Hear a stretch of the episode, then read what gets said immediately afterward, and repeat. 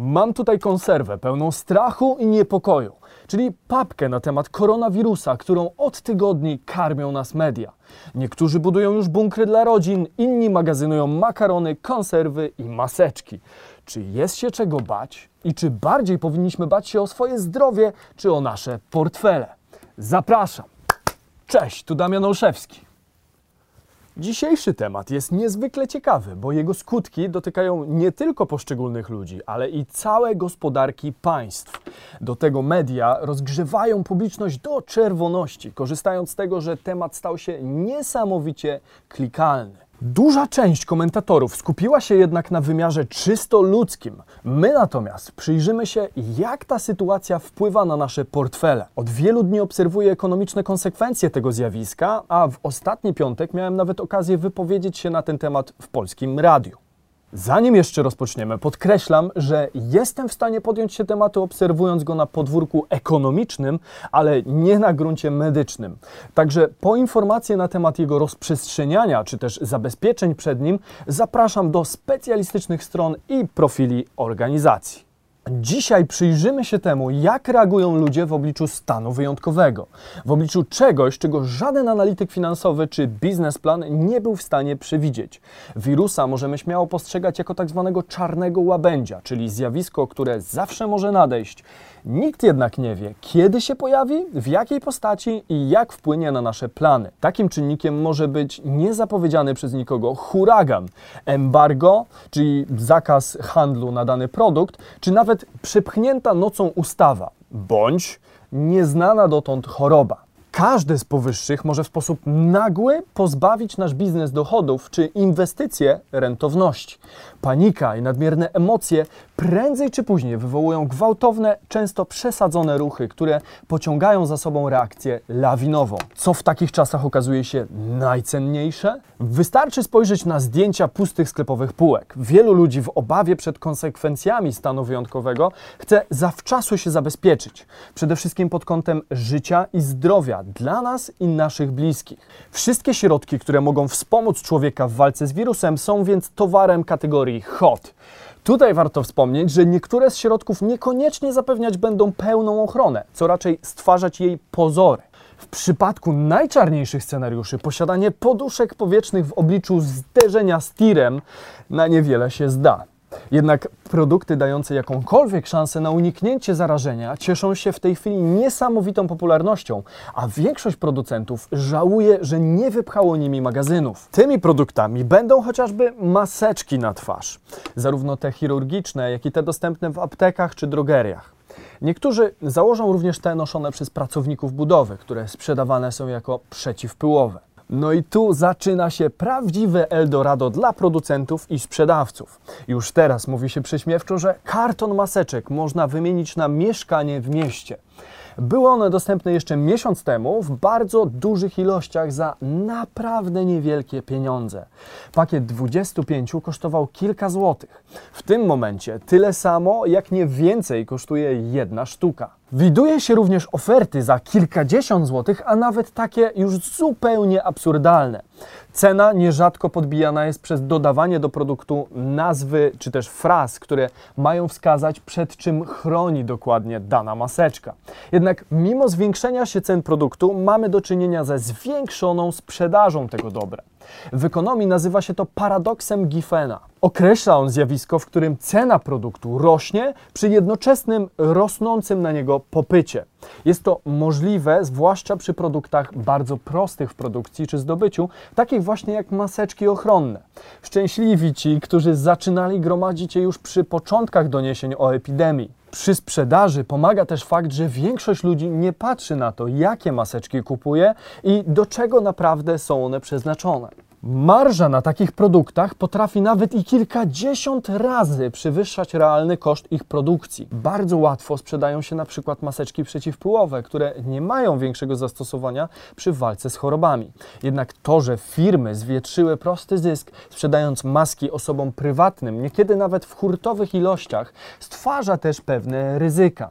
Mianowicie może ich potem zabraknąć, na przykład dla szpitali, które potrzebują owych masek do normalnego funkcjonowania funkcjonowania. Innymi produktami, których dostępność powoli spada, są tak zwane żele antybakteryjne czy inne środki czystości, które reklamują się sloganami bakteriobójczymi. W sklepach nie widać wyższych cen, jednak w internecie znajdziecie sporo ogłoszeń od osób, które chcą zrobić interes, wykorzystując rosnący popyt. Inną grupą produktów, które w czasach nastrojów kryzysowych sprzedają się w dużych ilościach, są produkty spożywcze o długim terminie przydatności, takie jak chociażby żywność w puszkach, czyli tak zwane konserwy, czy też produkty suche jak makaron czy ryż, które są w stanie przetrwać długi czas. One znajdują się w czołówce, jeśli chodzi o nasze zakupy. Takie produkty są zalecane chociażby przez niemiecki Urząd Ochrony Ludności, który podał pełną listę produktów, które mogą się przydać na wypadek kryzysu. Dodatkowo często kupowane są przedmioty survivalowe, które polecane są przez tak zwanych prepersów,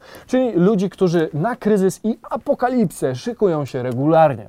Do tego grona możemy zaliczyć wszelkiego rodzaju paliwo, baterie czy przedmioty, które umożliwiają przetrwanie w niezwykle ekstremalnych warunkach, rodem z filmów postapokaliptycznych. Niezależnie jednak od typów produktów, o których mówimy, czynnik, który wpływa na ich masowe wykupywanie, nazywa się owczym pędem. Owczy pęd to faktycznie nazwana teoria w ekonomii. Sugeruje ona, że ludzie dokonują wyborów zakupowych pod mocnym wpływem społeczności, w jakiej żyją. Każda kolejna jednostka nakręca jeszcze bardziej inne, powodując, że ludzie nie kierują się już realną potrzebą, tylko potrzebą kopiowania zachowań normalnych, nawet jeśli kupujący nie do końca je rozumie.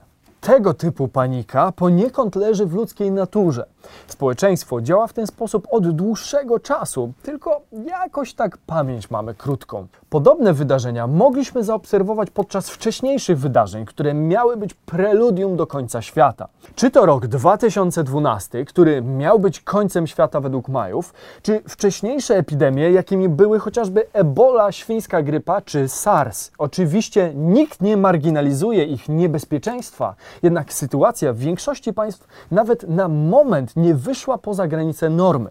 Natomiast robienie zapasów czy też ograniczanie wychodzenia z domów wydawało się być regularnym zachowaniem. Co ciekawe, w obecnej chwili dla niektórych pozostanie w domu stanowi wybór, a dla innych przymus. Na świecie znajduje się obecnie kilka stref objętych kwarantanną. Pomyślicie sobie, no dobra, ale to gdzieś tam na końcu świata wszystko się dzieje. Mnie to przecież nie dotyczy.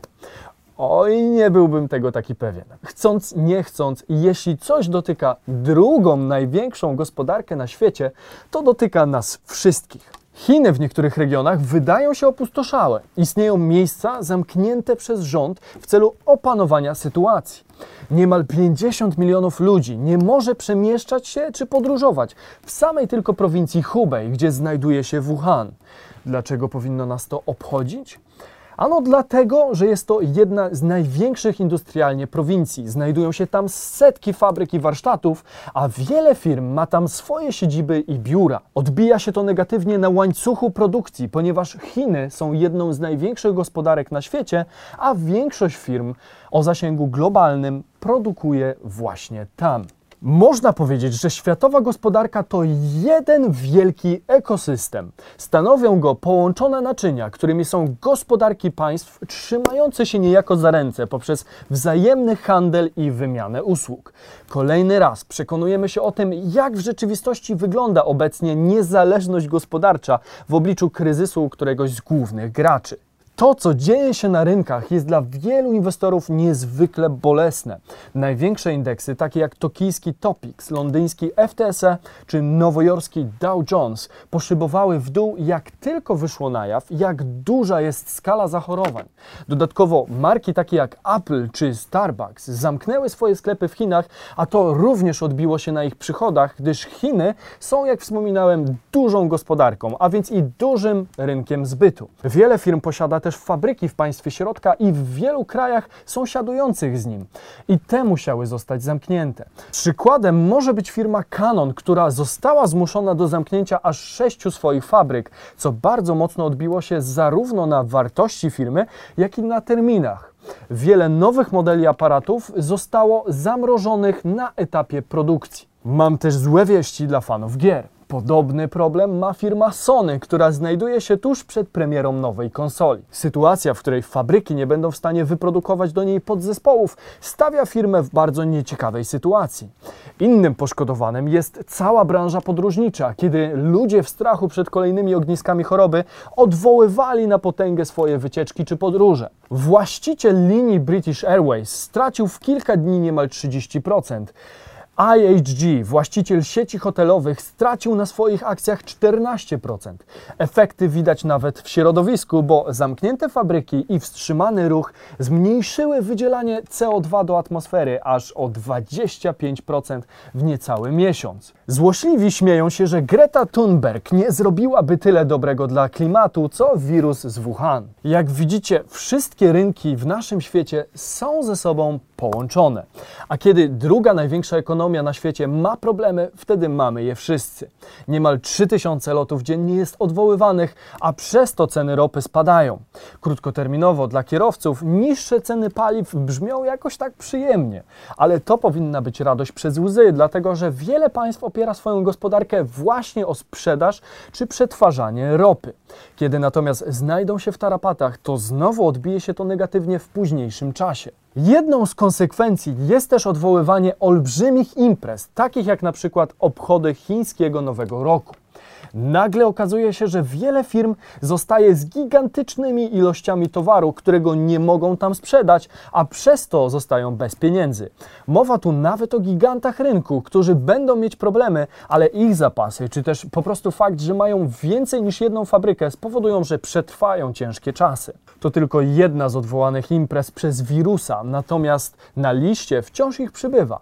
Wyobraźcie sobie bycie w skórze organizatora jednego z takich eventów, na przykład na kilka czy kilkadziesiąt tysięcy osób, zmuszonego do odwołania wydarzenia i zwrotu pieniędzy za zakupione bilety. Straty mogą być liczone w milionach i przyczynić się do prawdziwych dramatów całych rodzin organizatorów. Tym bardziej nieciekawie wygląda sytuacja dla mniejszych graczy, dla mniejszych firm, serwisów czy wykonawców, dla których fabryki w Chinach to jedyne źródło części materiałów. Zatrzymanie produkcji może spowodować, że niektóre serwisy po prostu będą musiały odrzucać wiele zamówień, co może się skończyć dla nich bankructwem. Jak to nieraz mówi się wśród przedsiębiorców, jedyną stałą rzeczą są podatki i koszty. Nie inaczej będzie w tym przypadku. Wiele sektorów biznesu pozostanie w ale koszty ich utrzymania nie znikną tak o. Raporty ekspertów mówią, że najwięcej problemów ma branża motoryzacyjna czy elektroniczna, która musi zmniejszać produkcję z powodu braku części i powoli szykuje się na przymusowe zatrzymanie produkcji. Dla wielu pracowników może być to jednak sytuacja, w której stracą jedyne źródło utrzymania. Jak pokazuje nam historia, to nie pierwsza taka sytuacja. W samych Chinach jeszcze kilkanaście lat temu mieliśmy do czynienia z epidemią SARS, która mocno odbiła się na gospodarce. Spowolnienie trwało wtedy niecały rok. Świńska czy ptasia grypa również zatrzęsły rynkami w pierwszych miesiącach, jednak potem wszystko wróciło do normy, a ludzie zdali się zapomnieć o wszystkim, czym byli karmieni przez media. Niektórzy wzbogacili się przez to, że wiele akcji staniało o kilkanaście procent w przeciągu tygodnia, a w ciągu kilku kolejnych wróciły one na swoje miejsce. To oczywiście stawia pytanie, czy powstała panika nie jest efektem celowych działań? Nie mamy żadnych dowodów i raczej nikt publicznie się do tego nie przyzna. Nie jestem też zwolennikiem teorii spiskowych, ale dobry detektyw zawsze najpierw idzie za śladem pieniędzy, a panika na rynkach dla doświadczonych jest niezwykle korzystna i opłacalna.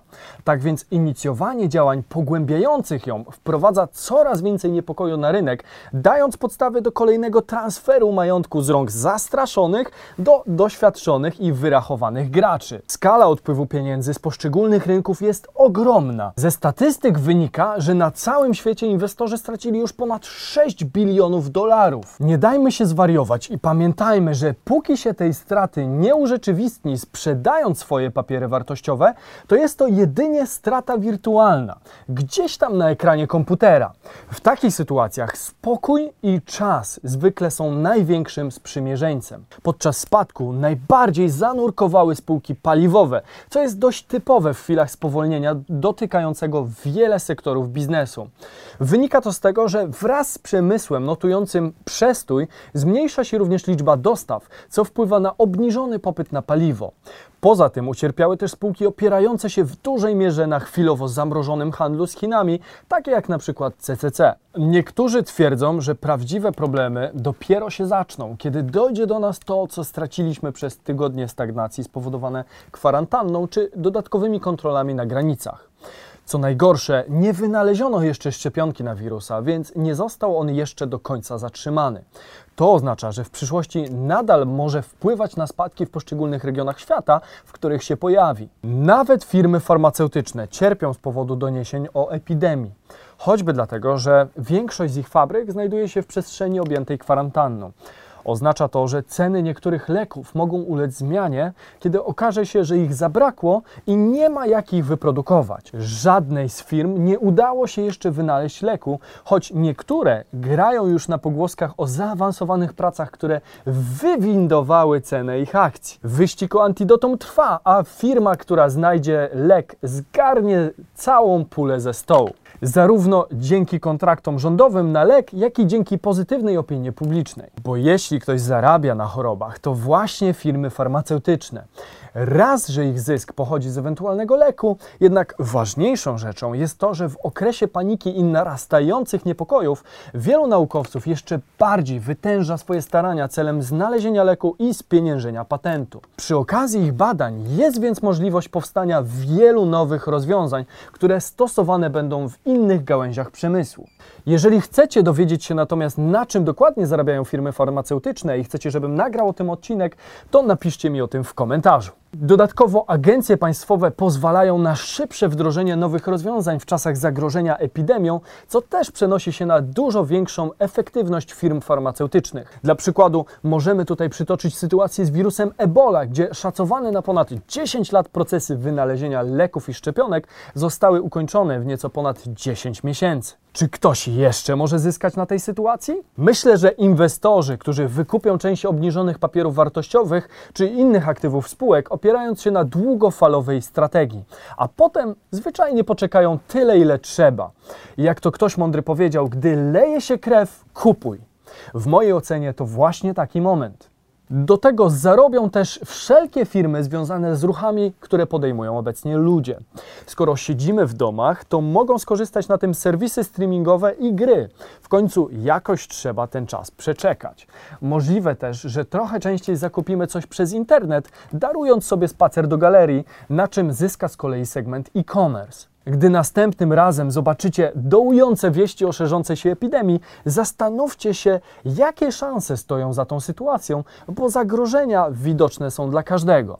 Zresztą, tak jak mówiłem, taka sytuacja nie ma miejsca w historii po raz pierwszy i na pewno też nie po raz ostatni. Pytanie tylko, czy następnym razem będziecie gotowi, aby na takim zachwianiu rynku nie stracić, tylko skorzystać. Jak się na to przygotować? Możliwe, że będę na ten temat mówił jeszcze na moim Instagramie albo na podcaście, do których serdecznie Was zapraszam.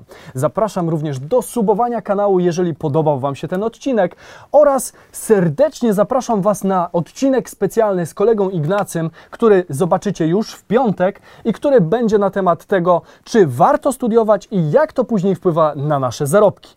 Do zobaczenia w takim razie w piątek. Cześć!